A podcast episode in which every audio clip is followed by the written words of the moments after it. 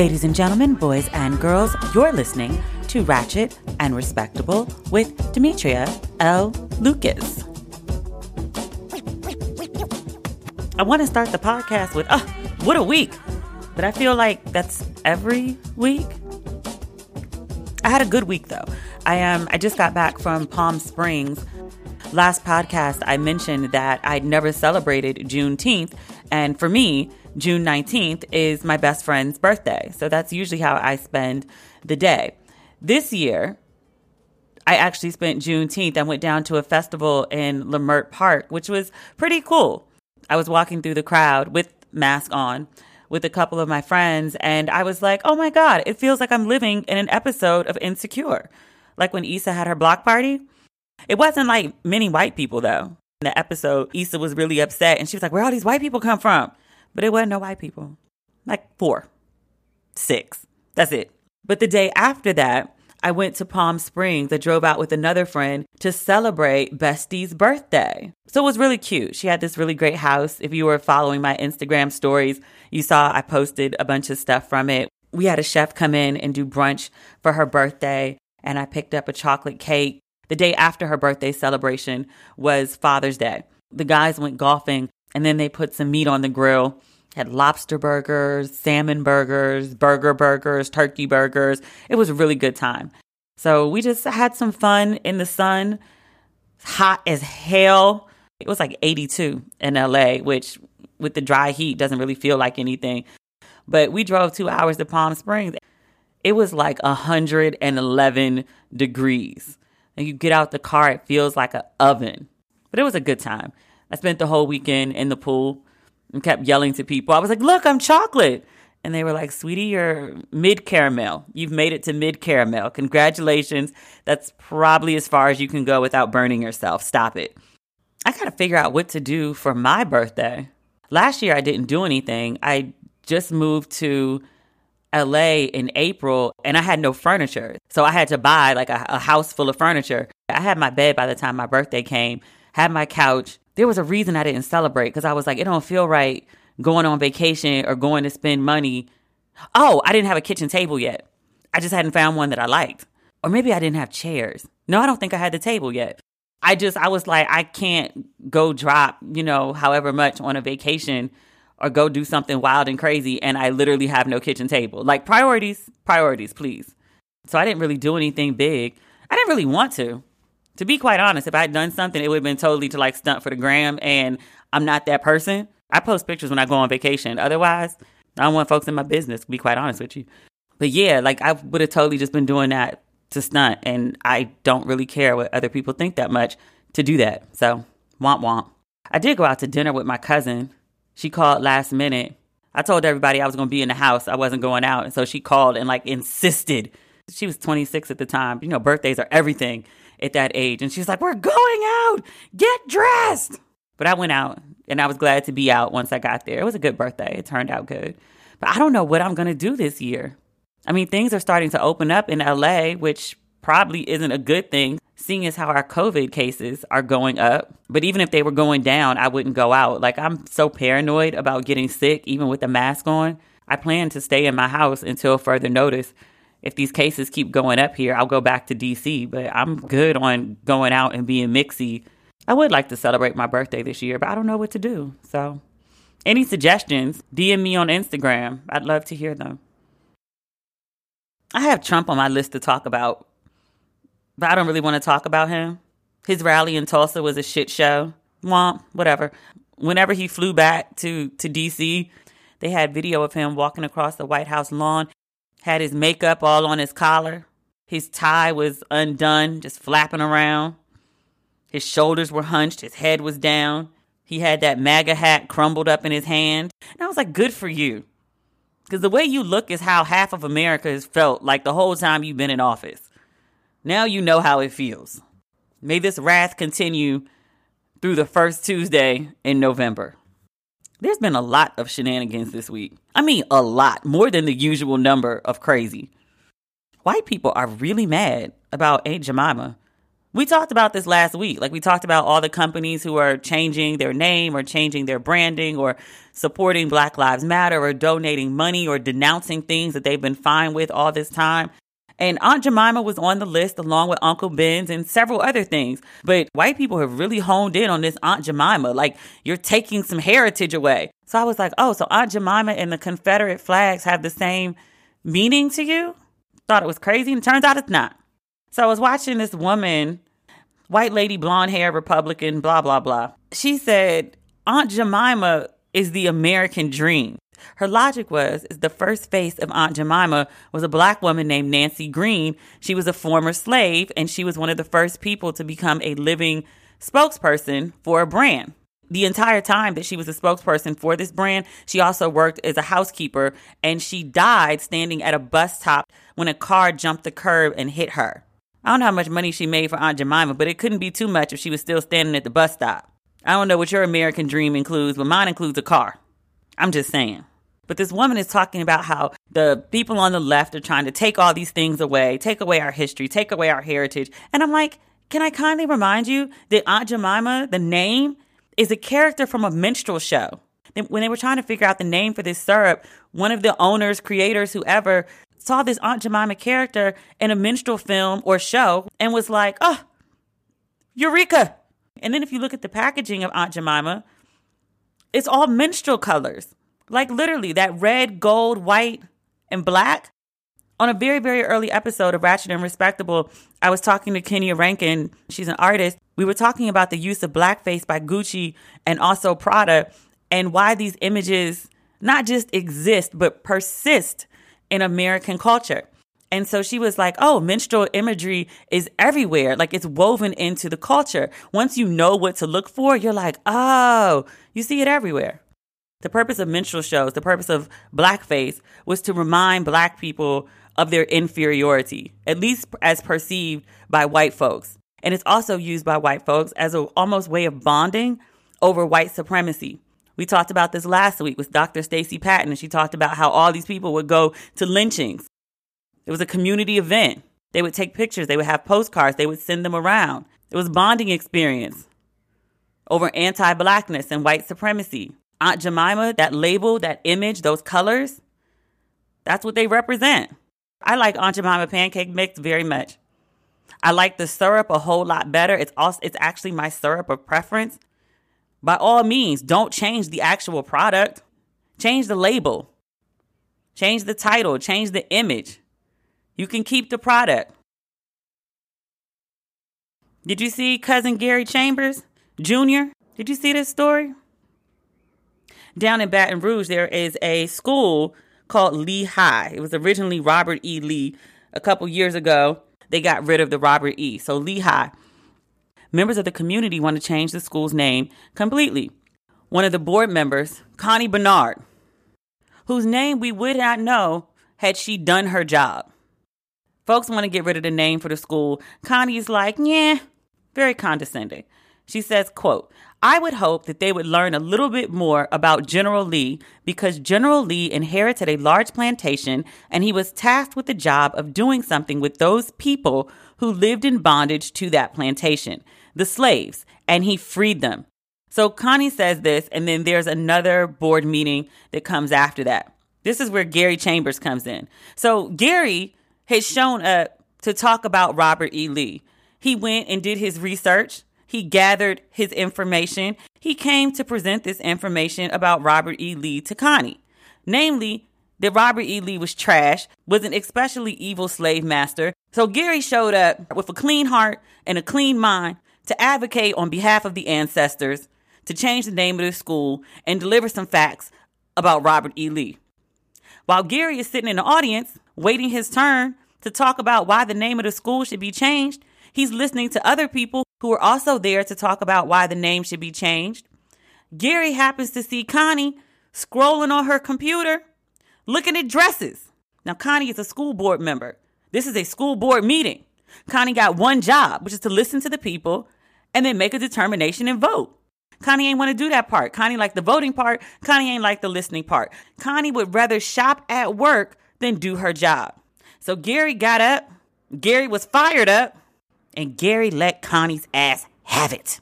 I could read it to you, but I won't do it justice. Do you mind if I play it for you, please?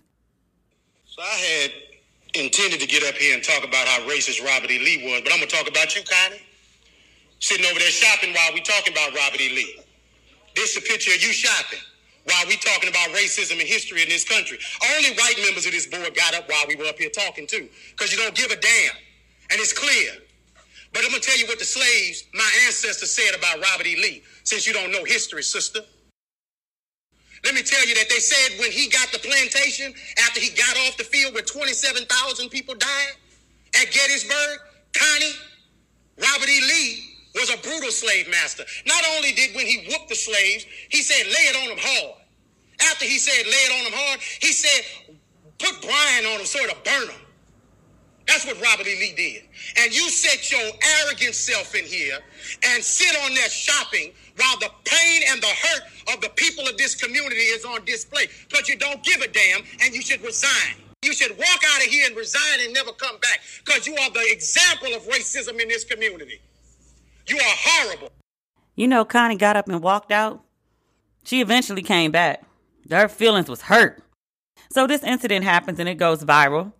And the advocate goes and does a story. They go find Connie and they want to know what happened.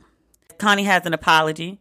She says, quote, My comments last week about the naming of Lee High School were insensitive, have caused pain for others, and have led people to believe I'm an enemy of people of color, and I am deeply sorry. I swear there's like there's gotta be like a cut and paste for white people who say crazy shit, because they all come back with the same response. When I used to do dumb shit that was obviously dumb shit when I was a kid, I would do it and then I would say to my mom and I'd be like, "Oh, I'm so sorry." And my mom would look at me and she'd be like, "Don't be sorry, just don't do it." Like you knew it was stupid when you did it. You shouldn't have done it. Don't apologize for it. Don't do it.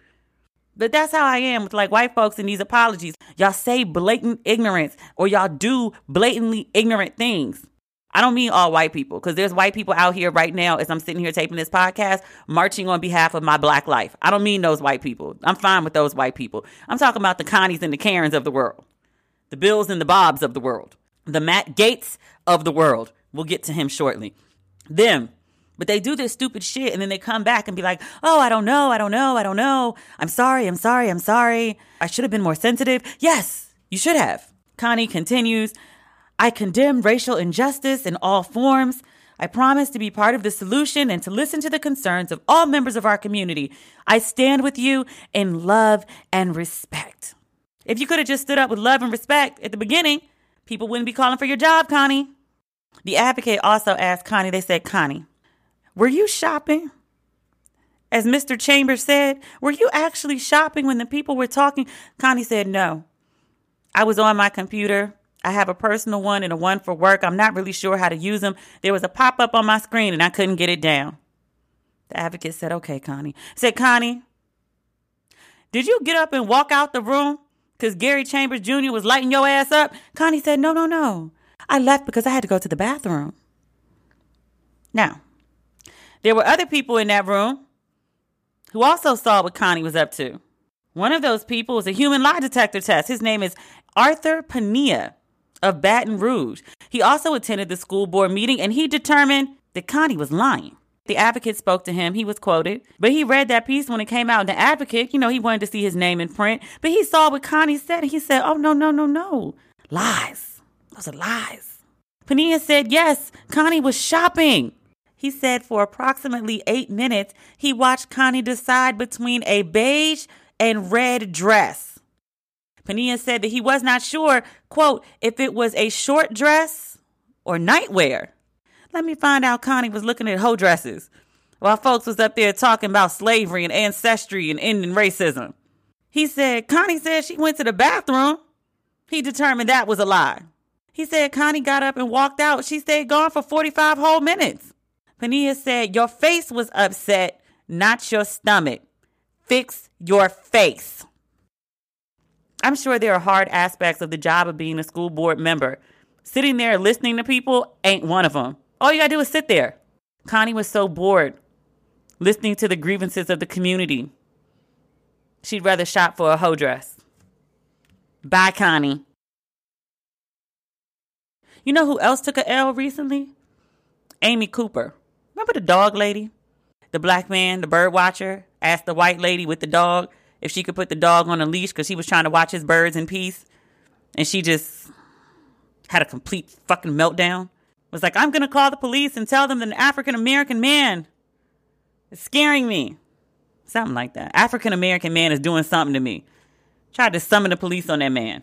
But she acted a whole ass on camera. Eventually lost the dog because on video, he's like, she's so incensed about this man asking her to put a leash on her dog. She starts choking the dog. They took the dog and then they gave her the dog back. But she lost her job. She had a good job, 175. But the New York Times decided to do a deep dive into these two individuals that had, before George Floyd, launched a national conversation about race and white privilege. They went and looked at the bird watcher, Chris Cooper. He's 57. Did you ever see a picture of him circulating? He was very nice looking, very, very nice looking. They talked about Mr. Cooper. You knew he was a nerd because he's bird watching. He's really into comic books and Star Trek. He once tried to learn Klingon. Like he's at that level of nerd. But none of that surprised me. I was like, oh, okay. Mr. Cooper has a series of activities that he likes to do, all of which involve him minding his business. Miss Cooper, however, she has a different way of being. Amy, and I'm reading from the New York Times. I just want to be clear. I'm not reading from TMZ. I am not reading from the Daily Mail. I am not reading from the Inquirer. I am reading from New York Times, which is a reputable publication, just for clarity. So, the Times reports that a few years ago, Amy Cooper was working at Lehman Brothers and she began dating a married man. And she paid that married man $65,000 to leave his wife and then also to pay for the abortion of another mistress of his that was pregnant with his child. Sir took the money, but then she found out that his wife was also pregnant and that he was planning to marry another woman who was also pregnant. So, from what I can gather from the Times, it sounds like three women were pregnant. So, he had his wife pregnant, his one mistress pregnant, and then another mistress pregnant too. And then there was Amy. So when she found out his wife was pregnant and that he also had this other woman pregnant, she sued him to get her money back. They settled out of court, so I don't know how much of her money she got back, but he and the wife did divorce. And then now Amy is friends with the wife, and she and the wife go on vacation. The wife was interviewed by the Times and spoke glowingly about Amy. And I was just like, this is some white people shit. I don't even understand that your husband cheat. Like I get taking the anger out on him and not the mistress because he's the one that took vows. But me and the mistress can't be friends. That's a lot. The husband is now married to the second mistress that Amy had found out about. So because this woman couldn't just leash her dog, which was the park rules, none of this would have happened. She wouldn't have lost her job. She wouldn't have had all of her business published in an international publication. Now the whole world knows he was fucking a married man and paid him to leave his wife and his mistress to get an abortion. What kind of thing is that man slanging? Did you pay 65,000 American USD dollars dineros? I don't want nothing like that. I don't want to see it. I don't want to look at it. I definitely don't want to touch it. I don't want no parts of that. I don't want nothing that good. I don't want nothing that makes me think that paying $65,000 for it and it's married and it got somebody else pregnant on a scale of 1 to 10. That thing better be a 10. 65,000 American US in cash dollars dineros? Ain't no penis on the planet worth that. I don't care how good it is. It can't be that good. Even if it is that good, there got to be somebody else out here delivering it for free. Penis is plentiful and cheap on the open market. 65,000 USD dollars, dineros in cash? That is crazy. That she did it. And now everybody knows about it. All because her dumbass couldn't just put a leash on the dog. Good luck on trying to get rehired, ma'am. Not only do people think you're a raging racist, they be like, you ain't got no good sense. 65,000? American USD dollars, dineros in cash? Girl, On the House floor, shenanigans occurred this week. Congressman Cedric Richmond out of New Orleans and other congressmen are discussing police reform. Congressman Richmond is telling hard truth. He's telling the white people in the room, you don't know what it's like to be black. Certainly not to be a black man and to deal with the police. Congressman Gaetz out of Florida jumps in and he says, Are you certain that no one else has a non white child? You know what? I'm just play this because me trying to convey it to you, is you're going to lose the meaning of it. I will give you the benefit of the doubt that it is an unconscious bias that I'm hearing because at worst it's conscious bias. And that I would hate to assume from any of the people on the other side. Will the gentleman yield? Sure. I appreciate your passion. Are you suggesting that you're certain that none of us have non white children? Be- because you, you reflected on your black son and you said none of us could understand. Matt, Matt, stop. I'm not about to get sidetracked about the color of our children. We're talking No, you about said- black kids. you I said- reclaimed my that. time. You said that I reclaimed my time. I But know. you want the discussion? I know that Gentlemen, you want to build. gentlemen reclaimed his time. I said I claim, reclaimed my time. I already know that there are people on the other side that have uh, black grandchildren.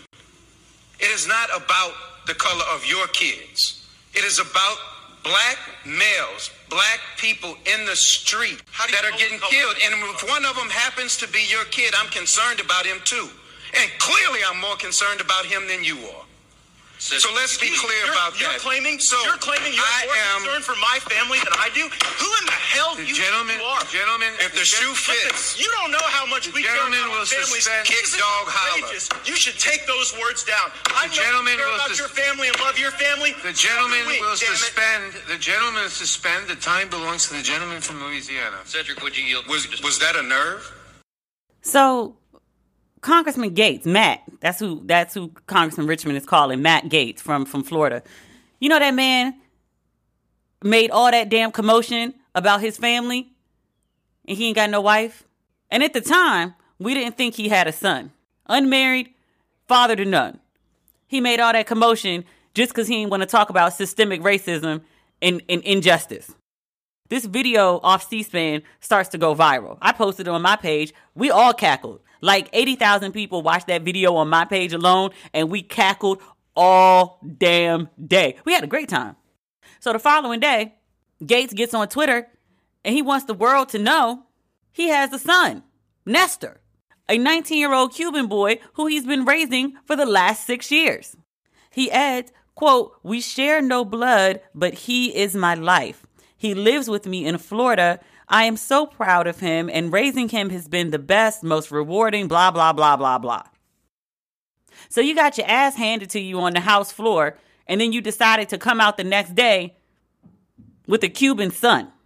What does have to do with anything Congressman Richmond was talking about? Congressman Richmond was specifically talking about black men, black boys, black people.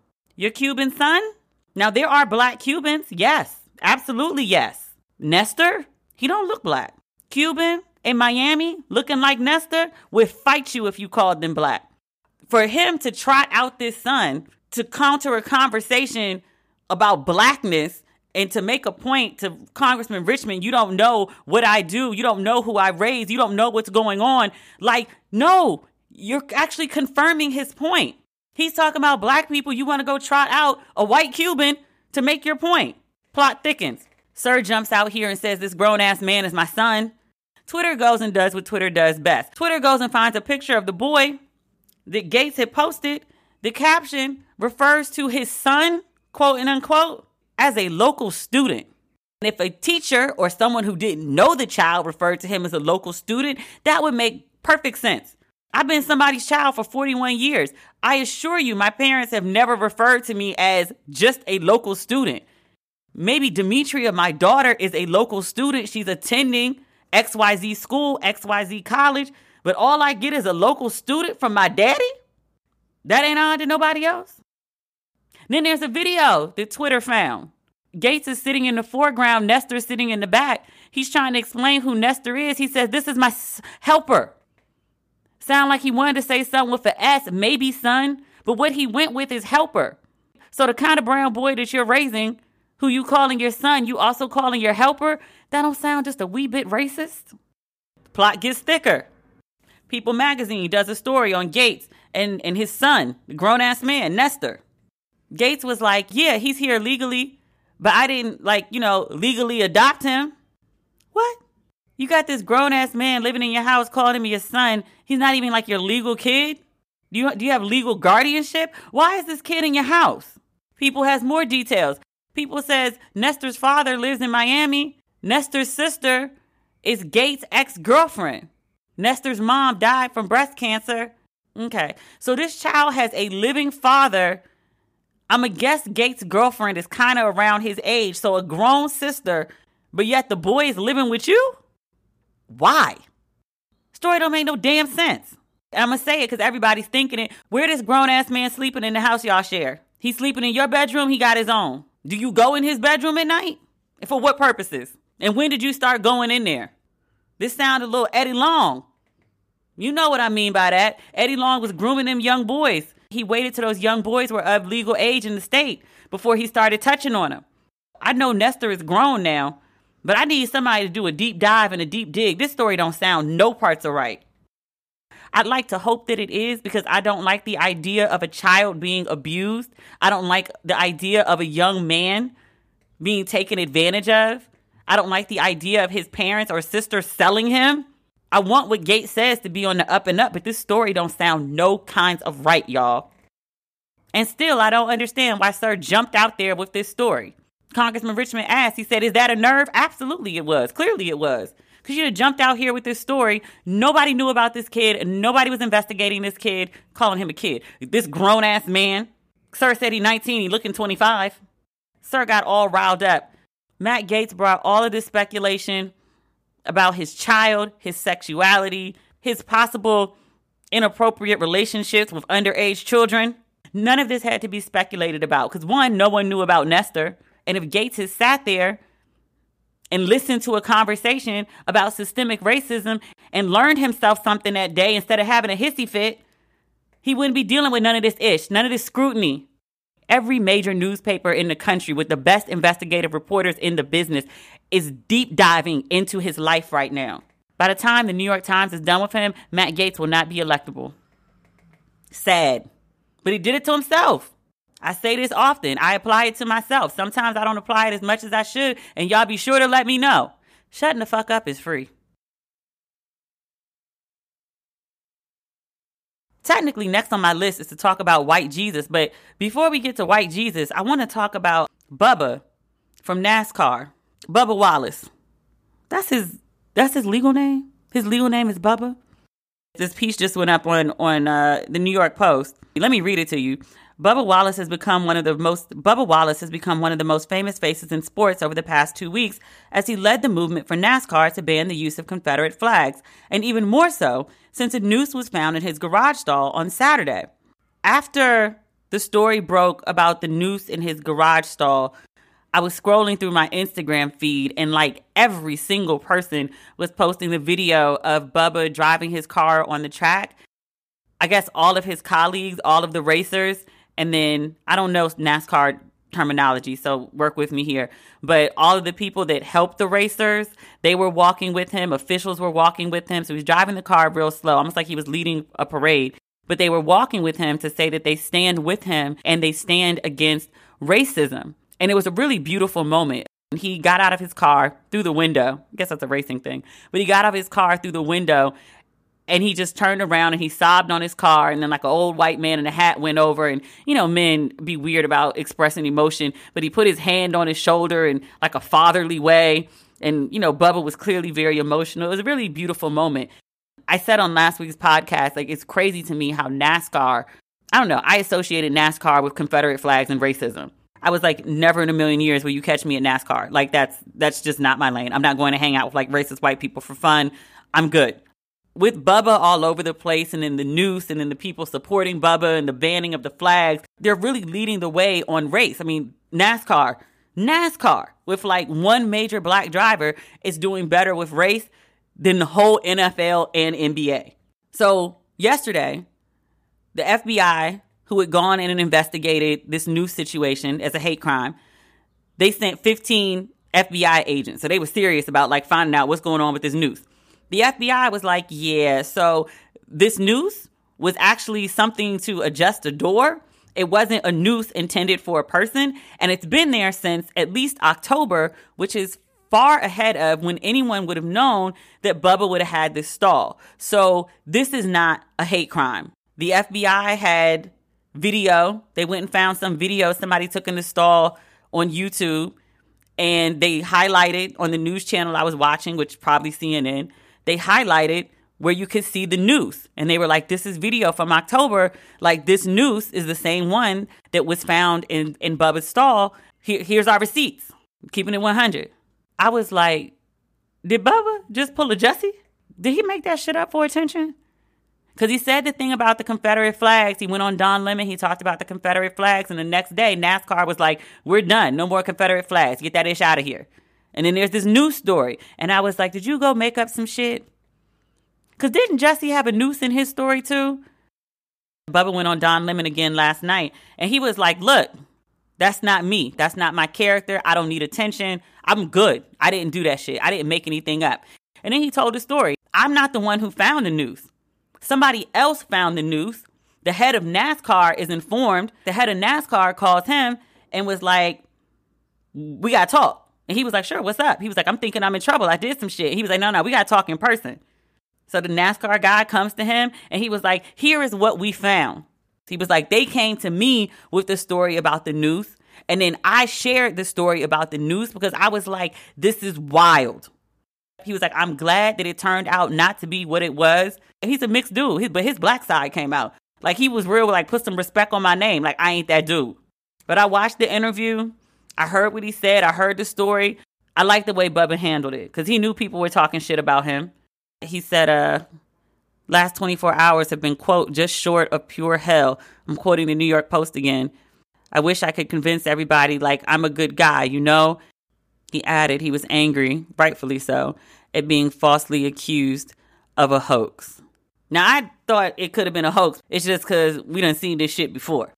I'm glad he's addressing it. He's addressed it multiple times. I want him to stop talking about it because he's angry and he's frustrated and he's in his mid 20s. He can't handle this shit. Get him a publicist or a spokesperson, let him speak through that person and go on and do his racing because he can't win against this. And he's going to say something crazy any day now. He said everything he needs to say. Let them go pick up the quotes from other places. So, her current projects include two books for UNC Press White Evangelical Racism The Politics of Morality in America. He is prone to do. Yesterday's hot topic for Shaun was white Jesus. White Jesus. I'm going to read you what Shaun said. I could paraphrase a lot of this stuff. It's just so much better in other people's words because you should be like, he said, what? Shaun says all murals and stained glass windows of white Jesus and his European mother and their white friends should come down. They are a gross form of white supremacy created as tools of oppression, racist propaganda. They should all come down. He's not the first person to say it. My thought process was yeah, pretty much. I don't know many Bible verses, but I do know the ones in Revelation about Jesus with hair like wool and bronze feet. And I'm not saying Jesus was black. I'm saying Jesus wasn't white. Bronze feet and woolly hair don't describe no white man. A couple years ago, my 35th birthday, I went to Panama and I got to hang out with one of my favorite writers, Alex Hardy. Why have I never had Alex on the show? I texted him about something the other day. I'm going to invite Alex on the show just so we can talk about nothing because he's one of my favorite people. But I went to Panama and we met up and we went to see the two black Jesuses, or is Jesus plural? We went to see two statues of black Jesus in Panama, where the black people live. We went to a church where they have been praising black Jesus and not like mulatto Jesus. I mean like black, like chocolate black Jesus for over 350 years. And it's a seven foot black Jesus too. I walked in that church and I was in awe. There is something incredibly powerful about seeing God in your own image, about seeing a God in your image being celebrated. I think I'd seen paintings of Black Jesus, but I'd never seen an actual statue. Even in the church that I grew up in, in my grandparents' church. My mother told me my grandparents believed in black Jesus because they taught black Jesus in Sunday school, but the Jesus on the wall of the church was white, and the Jesus above my grandmother's bed was white. And in the church that I grew up in in DC, Vermont Avenue, you walked in and there was a big ass painting of Jesus, and Jesus was white. But I knew in my heart that black Jesus existed. I took pictures of that Jesus from every angle. And the dude we were with, he was like, Oh, this is just a stop on the way. There's another Jesus. So takes us out to this body of water, and we take this like little ass boat across the big body of water. And as we get closer, I was like, what is that in the center of the water? Black folks done erected Jesus on a crucifix in the middle of the water. That water was warm like bath water. That was wonderful water. So I'm all excited about seeing these two black Jesus, right? Jesus is. When I get back to the States, I call my dad and I'm like, Dad, I was in Panama. I saw the most amazing thing. He said, Well, tell me, what did you see? I said, Dad, I saw black Jesus. He said, Okay. I said, Dad, did you hear me? I saw black Jesus. There were two black Jesus or Jesuses. He was like, All right, I heard you. I said, Daddy, you're not excited about black Jesus? My daddy was like, up in Detroit, down the street from where your mama used to live, up on Livernois, they had a black Jesus. You ain't have to go all the way to Panama for that. So a couple years ago, when I went back to Detroit, I was like, "Could you run me by the church over on Livernois, Livernois?" And my mom was like, "Okay, why?" And I was like, "I want to see Jesus." And she was like, "Oh, the black Jesus." Apparently, everybody in Detroit knew about this black Jesus except me. I wasn't raised there, but I went there all the time. But nobody told me about black Jesus. They were like, it's not a big deal. I mean, the black Jesus been there since before you were born. I'm, like, nobody could have told me. Here go my mother. I didn't know you wanted to see black Jesus. Who black ain't into black Jesus? Actually, a lot of people. I, I posted the picture from Good Times of uh Michael with black Jesus that looked like Ned the Wino.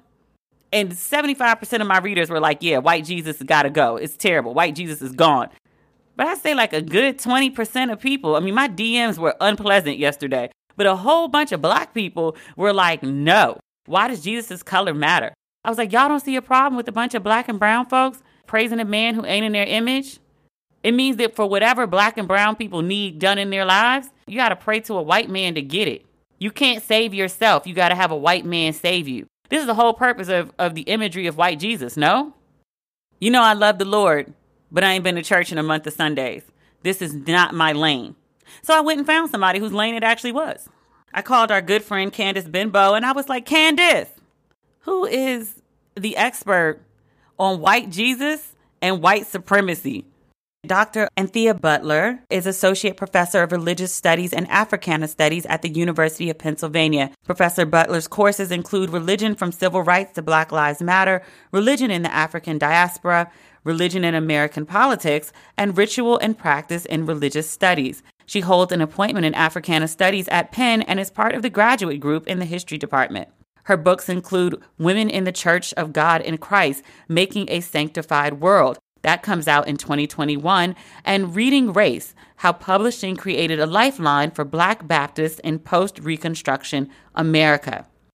She also has a PhD in religion from Vanderbilt University.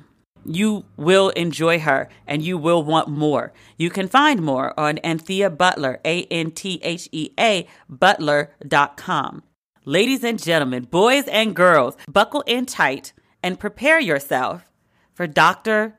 Anthea Butler. So I know I'm onto something here, but I don't have the right context for it, which is why I wanted to talk to you. I want to talk about how white Jesus has been used as propaganda on brown and black folks. It actually did better propaganda. If it was merely propaganda, then it would have been a time that there wasn't a picture of white Jesus. It's always been like this. If Europeans control the narrative, then Europeans are gonna make Jesus look like what, they do, what he looked like to them. You know, they do this, and they're the ones that are in power. Once you get out of slavery and we get into the Reconstruction period and beyond, you know, who's selling pictures of Jesus? White people. Who gets to who gets to model this? White people. And so you can see like in churches in the 20s and 30s and 40s people who were selling things and black people sold this stuff too. When you got it from you know like a supplier like you would just buy your dresses or whatever. When you got it from a supplier that did like church supplies like your pews and everything else the black baptists sold white pictures of jesus. They didn't sell black jesuses now they talked about it and some of them did put some iconography up like this. And you have a black Madonna and child for the you know the um you know the Garveyites and the teens and the twenties, but you know it's white Jesus until really the sixties. How do we get this prevailing image of white Jesus when I believe it's Revelations? You tell me where we've got like bronze foot. Yeah, yeah, with bronze and woolly hair. Yeah. Yeah, because basically, again, white people. Many times I gotta say white people? I may be rude, but I'm just like, who controls it? Who does it? I mean, if you go to other countries, people make Jesus look like what they look like. I went to Ethiopia when I was in grad school.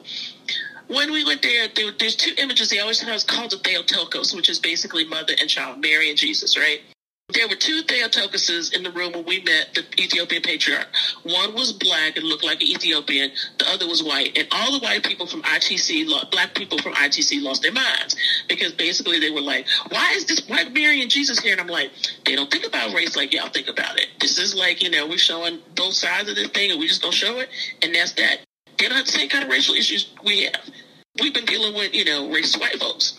This is Ethiopia. They kicked the white folks out. What, if anything, does it do to brown and black people to constantly see this image of Christ, It their conditions savior? you. It, condi- it conditions you To what? to, to basically be like the meek and lowly Jesus. But the white people who are promoting that white Jesus ain't trying to be meek and lowly. Why do I have no, to they be? don't have to be. That's white supremacy. That's the point. Break that That's the down for me, like I'm slow. If Jesus looked like you, then you don't have to be meek and lowly. If Jesus looks like you, then you can you can say that you are directly from this lineage. I mean, this is this is not going to go. We're not going to hit this in thirty in, in in twenty minutes or thirty minutes, darling. Trust me. This is like semesters of teaching. What does it do for them? It gives it empowers them. Jesus looks like them. If you black you just gotta hope, you know, you can still love Jesus. You know, there's there's tons of black women who love Jesus. Jesus is my man. Jesus is my boyfriend. Now I don't imagine that they sit up here thinking that they're being with a white man. Maybe they are. I mean, that's a question that, that a lot of Christian women need to ask. Black Christian women need to ask themselves: Are you imagining Jesus as you, you know, the one who takes care of you as this white dude? Because if that's what you're imagining, then maybe you got a problem. I mean, if you just want a white dude, go get a white dude. I was more like Jesus is my homeboy. Like we can hang out. Yeah. Like we're always. Yeah. So then you hang out with. I mean, but are you hanging out with a white dude? Are you Well- hanging out with a Middle Eastern guy? Well, so Jesus in my head looks kind of like like Jesus from Good Times. I mean, it's kind of like Ned Wino, but it's Yeah, like a dark skinned, woolly hair Jesus. But a lot of people don't even realize that Ned, you know, that picture of Ned the Wino that was used as Jesus. They don't even they don't even resonate with that. Oh no, I've always believed in Black Jesus.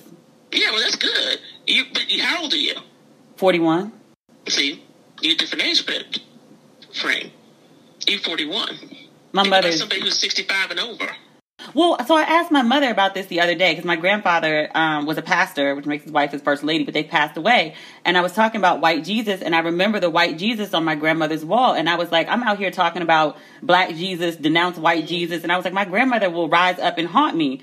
And my mother texted me, and she was like, Your grandmother was fine with that. Your grandmother taught black Jesus in Bible study. Yeah, and I think a lot of people did. I do think a lot of people did.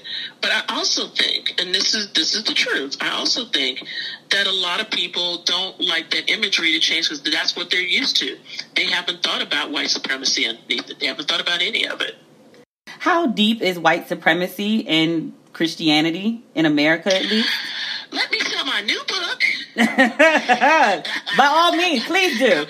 Come, coming out next early early next year, you know, white evangelical racism, the politics of morality in America. Oh dear, that's a lot. So guess what? Yeah, it's racist. It's a lot racist. Christianity is racist.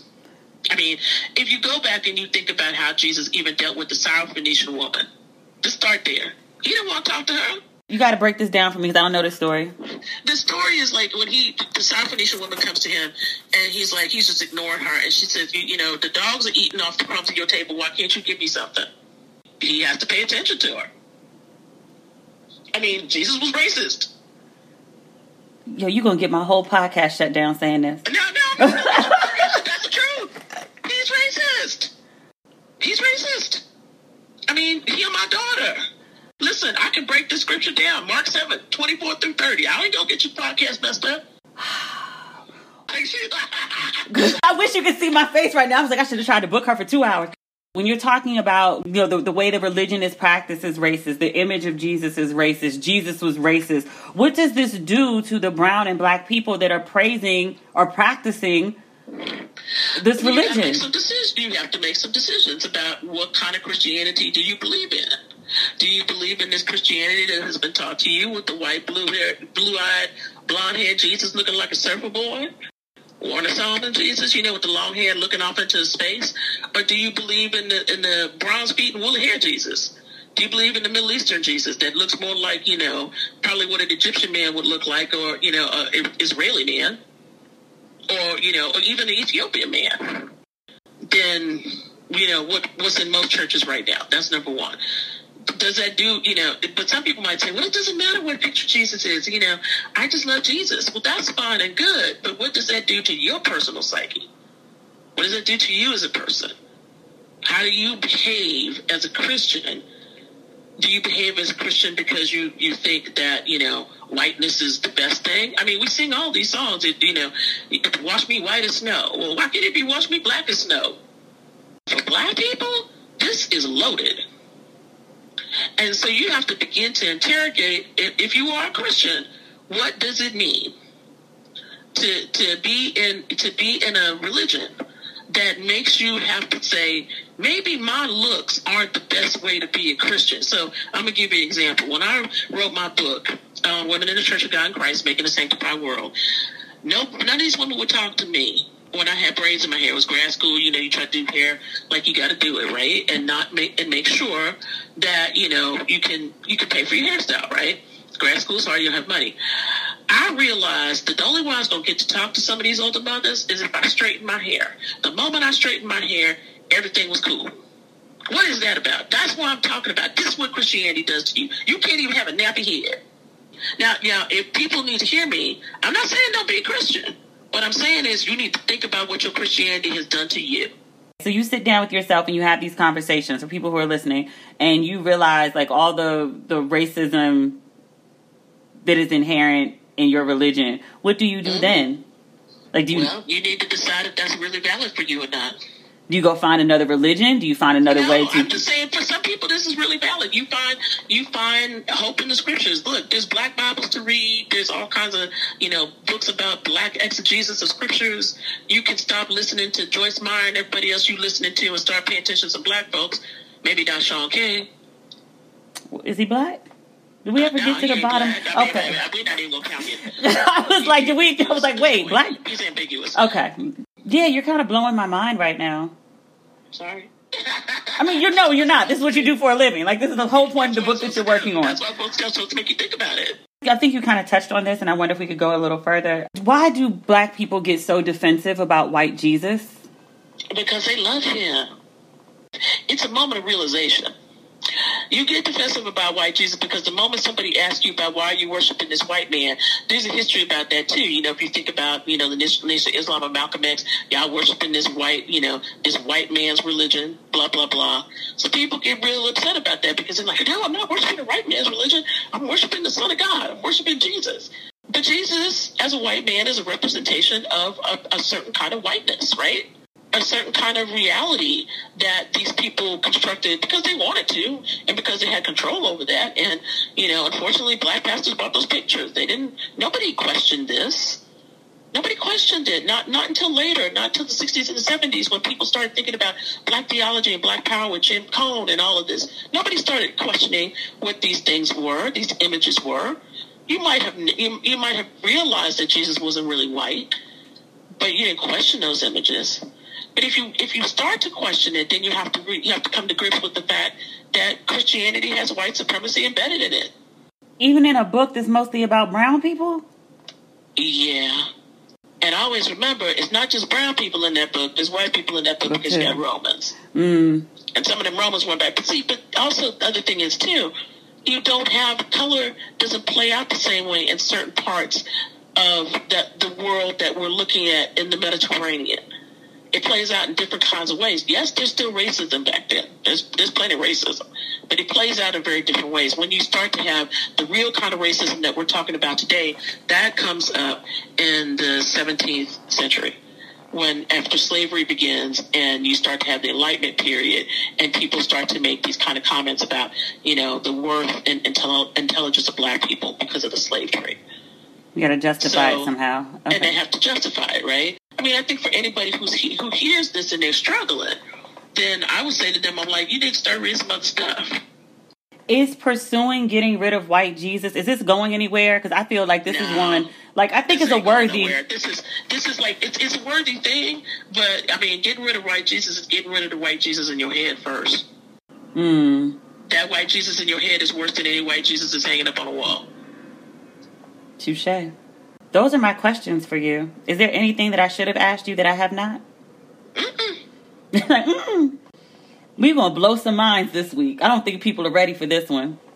But, Probably not. But that's why this podcast exists. I want to make people think. So here we are. Yeah. yeah, here we are. When she said Jesus is a racist, I was like, so there goes my podcast. It was a good run while I had it. I'm thankful for all the people who tuned in who will never tune in again.